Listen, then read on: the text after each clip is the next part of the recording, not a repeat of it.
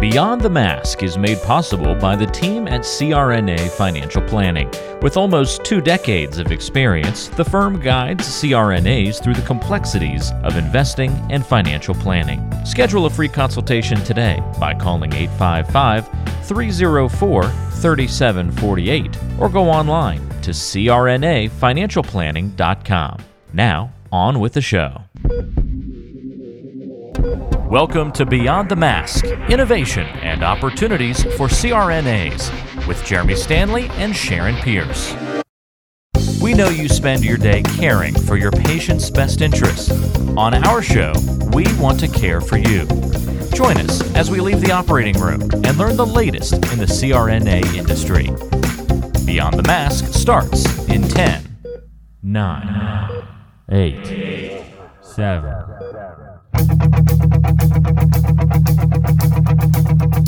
Welcome to Beyond the Mask. I'm Jeremy Stanley, and I've been working with CRNAs for over 23 years, and I'm married to one. And my co host is Sharon Pierce. Sharon is a practicing CRNA for 20 plus years, past president of the AANA, the NCANA, and has held many other leadership roles. In fact, a lot of our listenership know Sharon, know who she is from her background. Our goal with every episode is to educate and enlighten CRNAs. We have a great show for you today, and it is my pleasure to present Jeremy Stanley, my co host. Yay! and today we're going to be talking about something that's probably near and dear to a lot of people's hearts. And we are going to talk about retirement and things to consider before you embark on life after anesthesia. So, There is life after anesthesia, I promise. really? Yeah. Wow. Okay. Contrary to some people's opinion. Well, you know, I don't know that I'm ever going to retire from working altogether because I don't think I would do very well at it. And I gave anesthesia for a prominent plastic surgeon for 20 years every Wednesday, Louis Patsavoris in Greensboro. And he tells me all the time to never retire, to hmm. stay busy.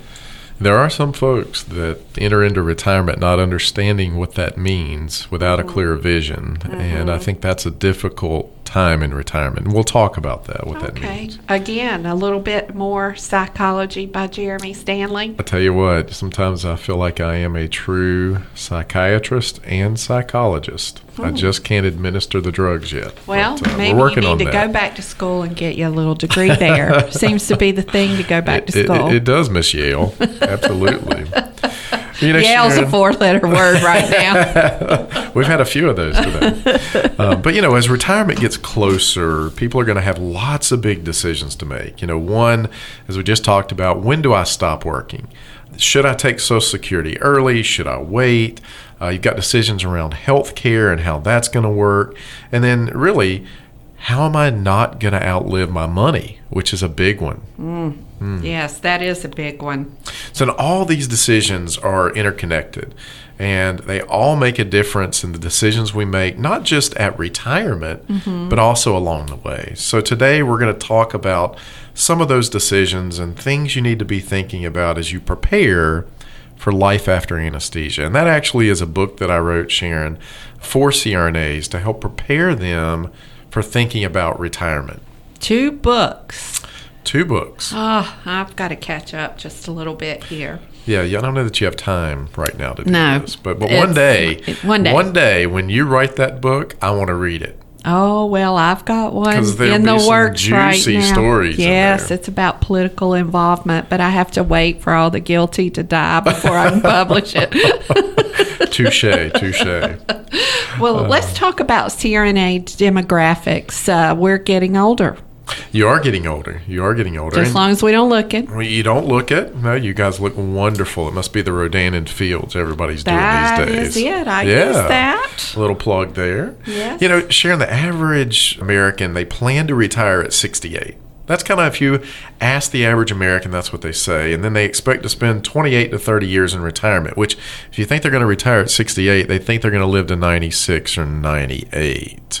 That Um, seems now. unrealistic. Pierce's mom is 88, 89. She's at our house, and she might live that long. well, that means Pierce has great genes. Oh, best thing I ever did. Mated with a superior genetic pool.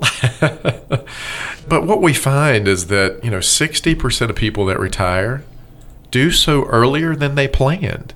And that could be for a multitude of different mm-hmm. reasons. It could be that they had family issues, health issues, or you know their body just didn't hold up the way they thought it was going to. Well, we do um, put it through its paces, don't we? Yeah. So the actual median retirement age these days is around 62.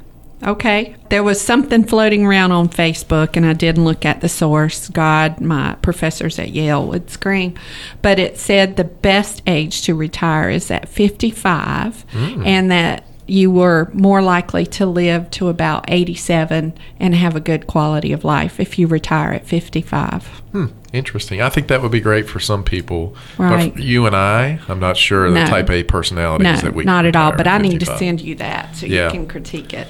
Well, you know, when people do retire, they've done studies about this, and, you know, 76% of them wish that they had saved more during their working career. I'm surprised it's not more than that, actually. Yeah. Well, some people are just oblivious, you know. Well, some people will lie. 68% of them wish they had learned more about investing and retirement savings. Of course, that makes absolute sense, sense, again. Yeah, and 53% of people said they wished that their employers or someone would have educated them better mm-hmm. about preparing for retirement. Those are amazing statistics. I mean, you think about where do we learn about financial matters from? They don't teach you no. in elementary school, no, or middle school. They don't even teach you how to balance a checkbook Absolutely anymore. not. No. Did no. you learn this when you were in nursing school? No. No. How about anesthesia school? No. No. See, the problem is that we're not training people to be financially successful. Right. Well, that's because your profession doesn't want us to. we, we do want you to be. I know that you are an sure. anomaly. You are special in so many ways. but I mean, it's like guild protection almost. I mean, mm. they want to keep us stupid. I mean, I don't want to get into a fight right here, but. You know, I, I, think some people do mm-hmm. want to do I that. I mean, you're not like that. I call you all the time with questions. I'm well, amazed you still take my calls. You know, some of the other things you've got to be concerned about is like you and I are going to have to be concerned about are we emotionally prepared for life after anesthesia or retirement? Well, how much younger is your wife than you? 13 years. 13 years. Well, there you have it. You're never retired. well, you know what's kind of funny about Sarah and I, and I tell her this all the time, so she won't get mad at this, but Sarah's kind of more of an older soul. Yes, she absolutely you is. You know, and she always has been, and I'm more of a kind of younger yes, soul. Yes, that so, would be true. So we kind of meet well, all middle. men are younger souls. I well, mean, you, you, in some regards. I mean, none of you, your brains are older than 20. Uh, we can't go down that road. No, today, let's so. not. So let's know, get back to retirement. Let's get back to retirement. So, how do you define yourself outside of the OR? I think that is what the biggest problem is. Back to psychology. Even Dr. Patsavoris, I believe he defined himself, and I think he's not alone. I think a lot of people in healthcare, a lot of physicians. I mean, I wear a pin that says CRNA, a blingy pin. Everywhere you go. Everywhere I go. So, yeah. what if I'm robbed of that identity? Right. I mean, absolutely. I get it. Yeah. I do get it. Yeah. And you know, it takes a while to adjust to retirement. I tell most of our, our CRNAs who are getting ready to retire for the most part. There are a few that are ready immediately, and that is wonderful. But for the most part, it takes two to three years for you mm-hmm. really to settle into retirement. It is a huge transition to go from getting up every day, giving anesthesia, being at the top of your game, having someone's life in your hand mm-hmm. all day long, making those decisions that us type A personalities love to make to the only decision you have to make is what am I going to do today? Am I going to go get groceries? Am I going to go work out? It's a vastly different mm-hmm. way of thinking. And it takes time to adjust to that. Not to mention to the fact that now you're actually starting to spend what you saved. Right. And that is a huge transition for people. Again, back to the psychology mm-hmm. of things. Makes sense. And you know, you mentioned a little while ago people retiring younger. What's interesting is they've also done studies around that. And they said that people that retired younger, between 45 and 59, after two years in retirement, they were disenchanted with retirement. It reminds me of a story. Mm-hmm. And that story is Tom Brady. And Okay. they interviewed Tom Brady on 60 Minutes years ago. And they talked to Tom and they said, Tom, you know, you're at the top of your game. You're married to a beautiful supermodel. You've got more money than you know what to do with. At that point in time, I think he had won three Super Bowls. Best quarterback ever in the NFL by a lot of standards. You know, how does that feel? And Tom paused for just a moment and he looked at the, the guy that was interviewing him and he said, There must be something more. Now, here's a guy who, in terms of what we view as success in America, has it all. Mm-hmm. But he didn't have it all because he thought there had to be something more. And that's what we want our clients and that's what we want CRNAs to understand is it's not all about the money rising to the top of your game in the CRNA community. It is what is that something more for you? And you've got to be able to define that.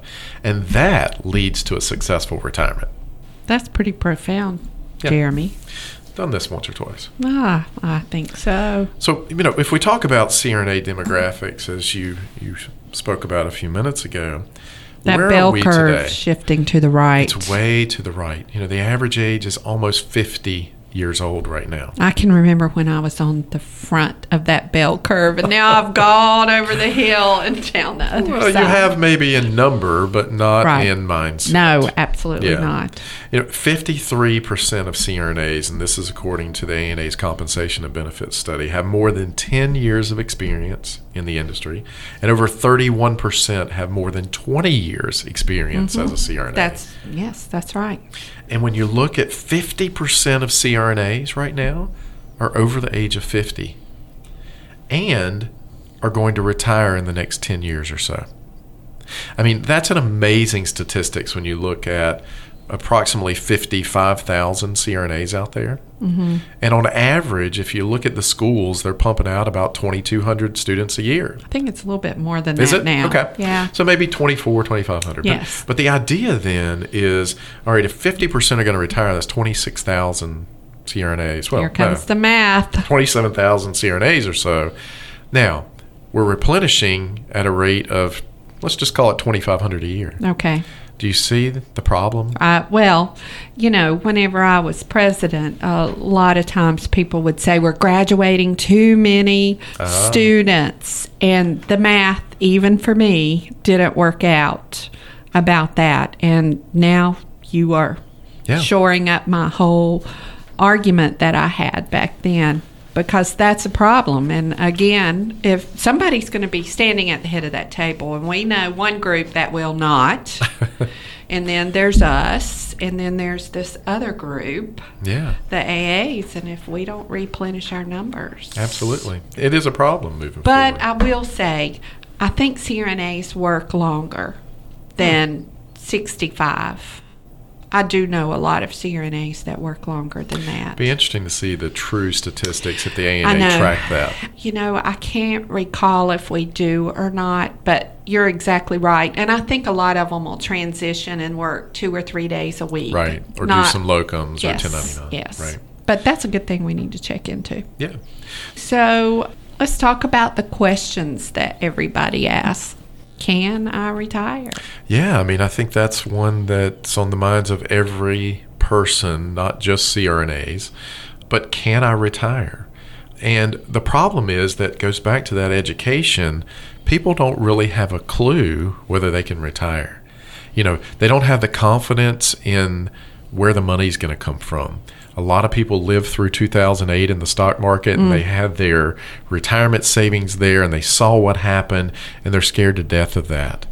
Well, So- that's the reason why I think we've gotten backed up and our numbers have risen significantly that will retire because there were a lot prepared to retire that could not at that particular point. So they kept working. So now we've just got those two bars on the graph have meshed together and that's why we have so many people that are getting ready to retire. Correct. Yeah. And then the other thing is, you know, that people are scared about is, am I going to run out of money? Hmm. You know, that is a huge concern. And I don't care if somebody's got four hundred thousand dollars saved for retirement or they have five million saved for retirement. It is the exact same question. Right. Doesn't matter. Will I run out of money? No one wants to run out of money. And if I'm going to not recertify and I am going to give up my license as a CRNA and I can never replenish that income, that's scary. Yeah. You know, I'm getting scary. pretty scared listening to it right now.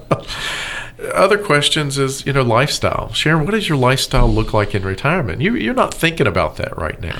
no, but you know, we sold our big house and Right. everything about a year ago. So that was a big thing to us. We had gone to uh, International Federation of Nurse Anesthetists meeting and we were going through Heathrow Airport and I hate that airport. It's so spread out and it was even difficult for us trying to navigate through there with your luggage. And I said, What if we're 65 trying to do this? I said, If I want to go somewhere, I want to go now. Right. And I've got that albatross of the house, and I have all of this overhead expenses there. And Pierce and I were living in about a 5,000 square foot house, just he and I. Living in two or three rooms. Yeah. And Yeah. I asked him, I said, "Ha- calculate how much square footage do we actually live in in this house? And we had the pool and the hot tub. And then you got all of your lawn care because I do not do yard work. Yeah. And it was amazing. So we cut all of that out. So that's been helpful. Yeah, and that's what I call one of those epiphany moments. Yeah, it was for you know? us. And that's the point that people have got to get to and get serious about what retirement planning means. And then, you know, Pierce is in construction. What if he fell off of a house? yeah, absolutely. Everything could change. You could just take care of him, Sharon. Well, we did move into an over 55 community, all one floor, so that, you know, if I have to, There you go. I will. And the other things that people worry about is, you know, along the way, not just necessarily running out of money, but what could blow up my plan? What are those roadblocks that can jump in the way? Because think about it. Have you ever retired before?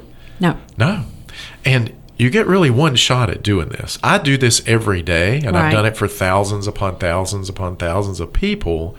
And we've worked with those folks to do that. So it's second nature to me. It's like you putting me to sleep. Right. I worry about it. You don't worry about it No. because you know what you're doing. Exactly. And, and that's the hard part of this is back to that psychology and emotional factor. Yeah, you're only going to do this once. You want to do it right. Let me ask you a question. Do men have a harder time than women? Do you think? Is this something gender related? I think that if you can get past the numbers with women, in other words, if you can make it visually appealing that there's enough money there, mm-hmm. women are like, okay, let's do this. What I find with males is they seem to get more caught up in their career as their life. Right. And That's how they identify. that's how they identify themselves. Like we don't go get our nails done together. We don't go sip wine together. Maybe we'll have a beer together every once in a while, but we're not as social as females are. That makes sense. So we our identities are tied up in that job. And so even though they you might show them that they've got enough money, it's back to that emotion. Are they really prepared to do that? Because most men don't develop outside activities, maybe golf or develop. or develop. Yeah. but you know, those are those are issues. Right. That's a great point, Sharon. Absolutely. Interesting. I still think you need to go back and get a psychology degree too. I'll put that on my agenda. yeah. I'll check it out at Yale and see if they've got one There you for go. you. See if they'll can let start coming in. up there too. I don't know how much money you got. Looks like anybody can get at Yale now as long as you got some money. Ooh. I know. Just gotta pay We've a got a little new hashtag. Hashtag I earned it. Hey, didn't Yale just win their uh, conference in basketball? I saw or something. I don't know. I think they beat. Harvard, I believe. So Oh my God. Well, I'll go. find out in a couple of weeks when I'm up there. Okay, so let's talk about the factors that you need to consider when you're calculating the cost of retirement. This sounds like a mouthful. it is. You know, I mean, the first one is what age am I going to be able to retire? Because obviously the earlier you retire, the longer time period, Sure. the more money you're going to need. So that's one factor, of course. And then your lifestyle. You know, I have CRNAs that really live a, a wonderful lifestyle. Mm-hmm. They travel a lot, like you and Pierce live in a 5,000 square foot house. They're driving new cars. Right. That is a definite lifestyle. But then I have other folks who. Now remember, Pierce is a contractor, so that's worth a lot of square footage. It, it is exactly. square- That's right. husband's. In fact, I think him and your father built Yeah, the house, right? my dad yeah, did. That's awesome. So you know, I mean, that obviously plays a role as well. You know, if you want to retire and and go fishing and sit on the front porch and whittle, there you're you not go. going to spend a lot of money. But if you want to travel the world and be able to go visit your grandchildren all over the U.S. and take wonderful trips, and maybe even, you know, we get a lot of clients who want to help their children out financially. Right. You know, I want to um, be Doug Ramey and Candy Smith in, Oh. a, in my next life because they do the most They travel. do some amazing trips. Yes, they Yeah. do. Yeah. So, and then the length of retirement, and none of us knows what that's going to be. You know, unfortunately, we can't develop a finite plan because we don't know when the end is. What you don't want to have happen is you retire and then you die a year later. I know, Horrible. right? But I see a lot of people that that happens to. Mm-hmm. But you also want to plan for what if I live to 90 or 95?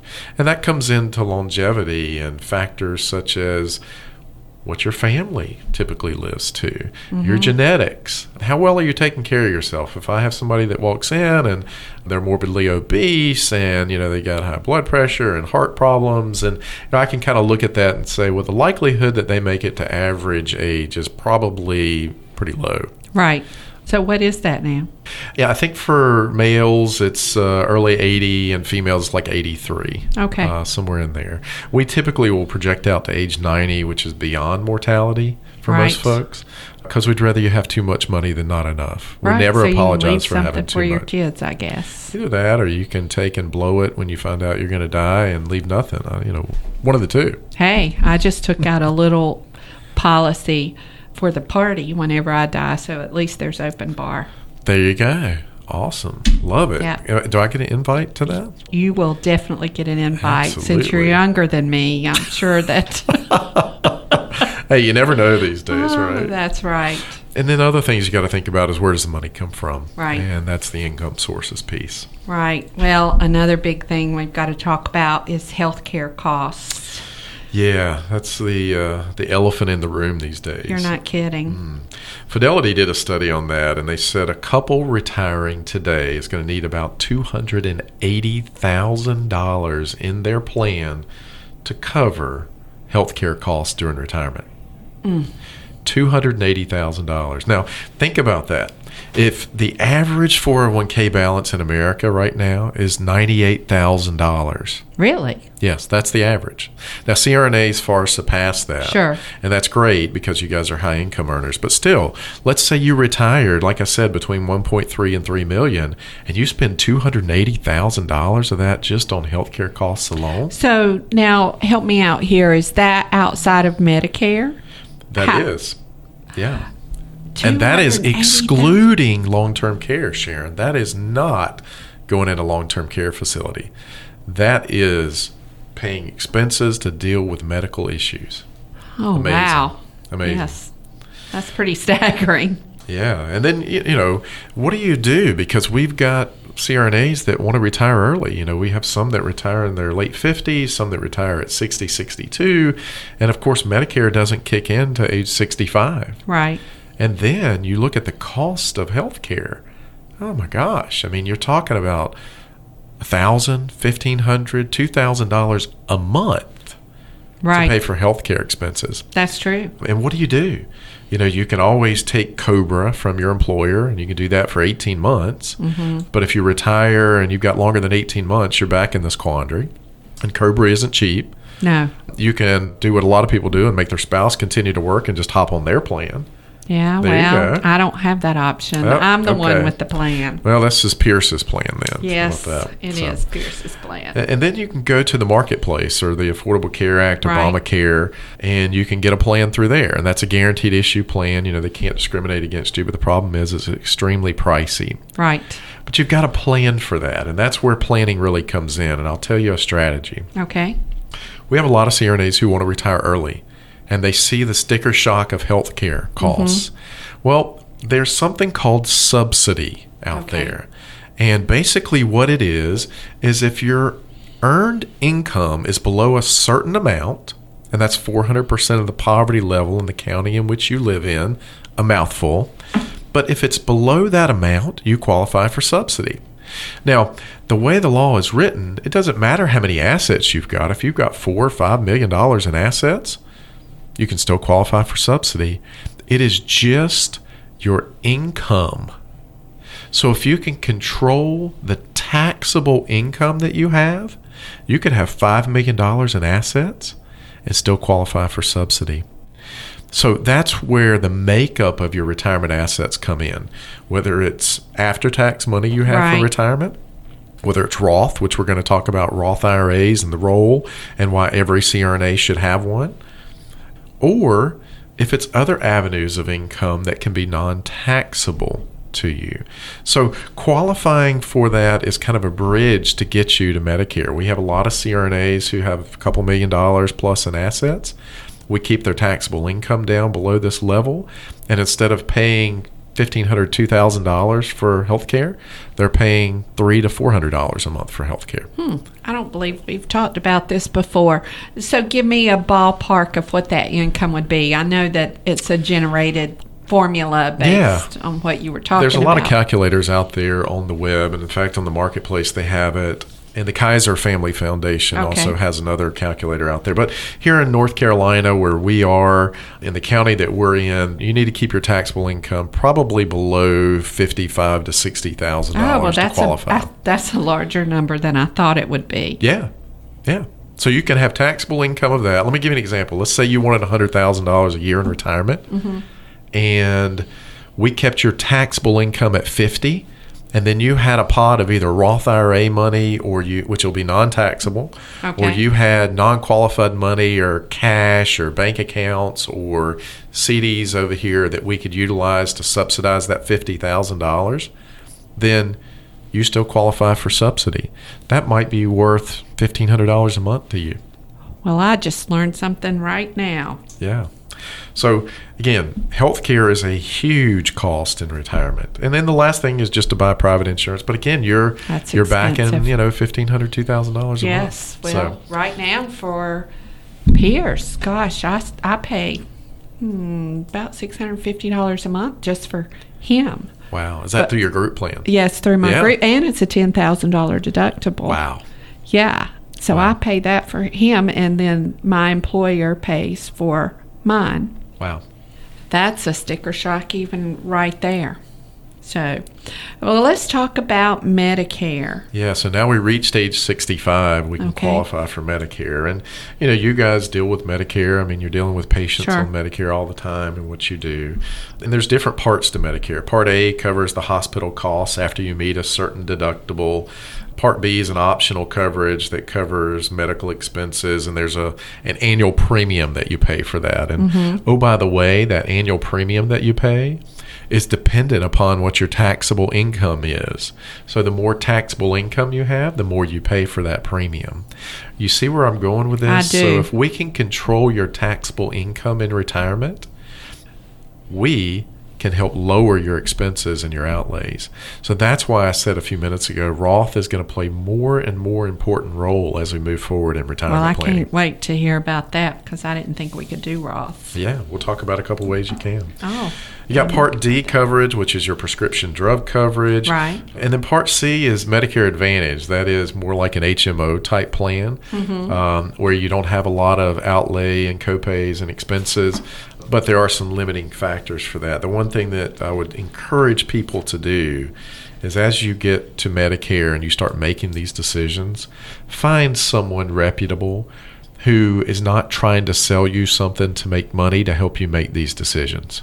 okay. Unfortunately, there are a lot of people out there who sell Medicare type policies and so forth, and their incentive is to sell you something. You know, we work with some folks here that will not do that, that actually walk you through what drugs you're on, what plan makes the most sense, and so forth. Find somebody like that to help you make those decisions because it's a huge decision. Yeah. It sure is. So, what about the Medigap policies? Supplemental policies and Yeah, those are supplemental and they pay for expenses that Part A and Part B typically won't pay Okay. for. But again, it's another expense, another added expense that you've got to pay in retirement. And those can vary depending upon what level of benefits that you want. And again, you just kind of getting the tip of the iceberg here. This stuff is pretty complex. I mean, our government did write all Right. this, Well, right? And insurance companies and attorneys and legalese. So it, it takes a little bit if you don't do this every day Mm-hmm. to make sure you're making the right decisions for you. Okay, well, it does sound complex. And so, uh, speaking of complex, let's go on and talk a little bit about long term care. Yeah, unfortunately, you know, if you're over the age of 65, you have a 70% chance of needing some type of long term care. 70%. 70%. You know, I remember years ago being in this business and long term care insurance policies came Right. out. And it was amazing. They were dirt cheap. You know, you could get a long term care policy for a couple hundred bucks a year, maybe four or five hundred at most. But what happened was the insurance industry didn't realize how many people were going to be utilizing these policies. and they didn't price them right. So now people are getting these increases on long term care policies every year and sometimes doubling Right. the premium. Sounds Um, like disability policies. yeah, there you go. But yeah, so they're doubling the premium, and folks are finding that the benefits are going down, and basically, what they bought years ago is not going to cover Right. the amount that they need now.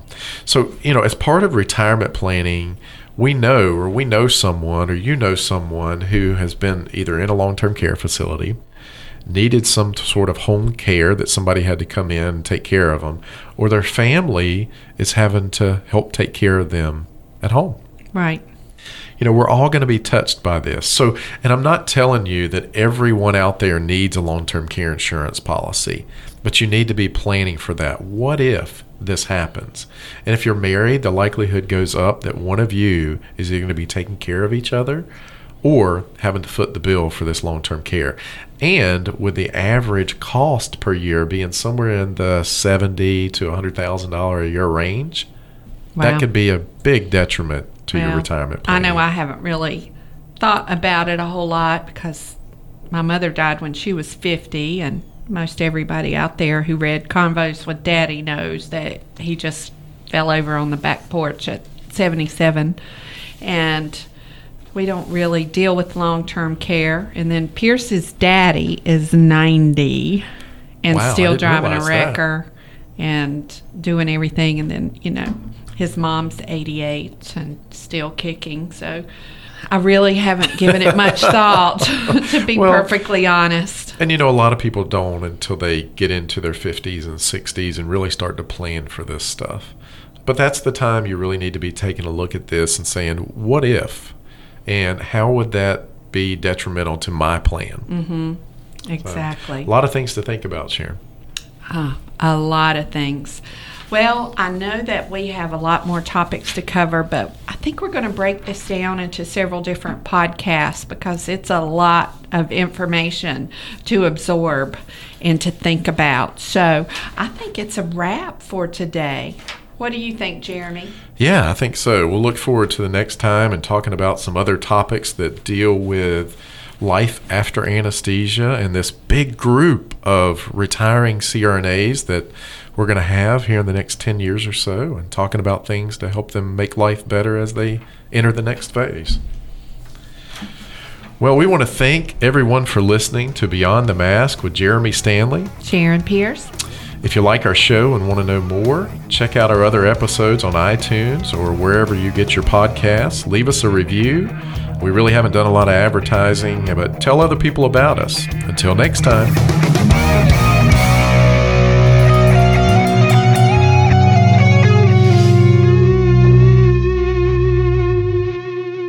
Like what you're hearing? Be sure to subscribe on Apple Podcasts, Google Play, and everywhere else that streams podcasts.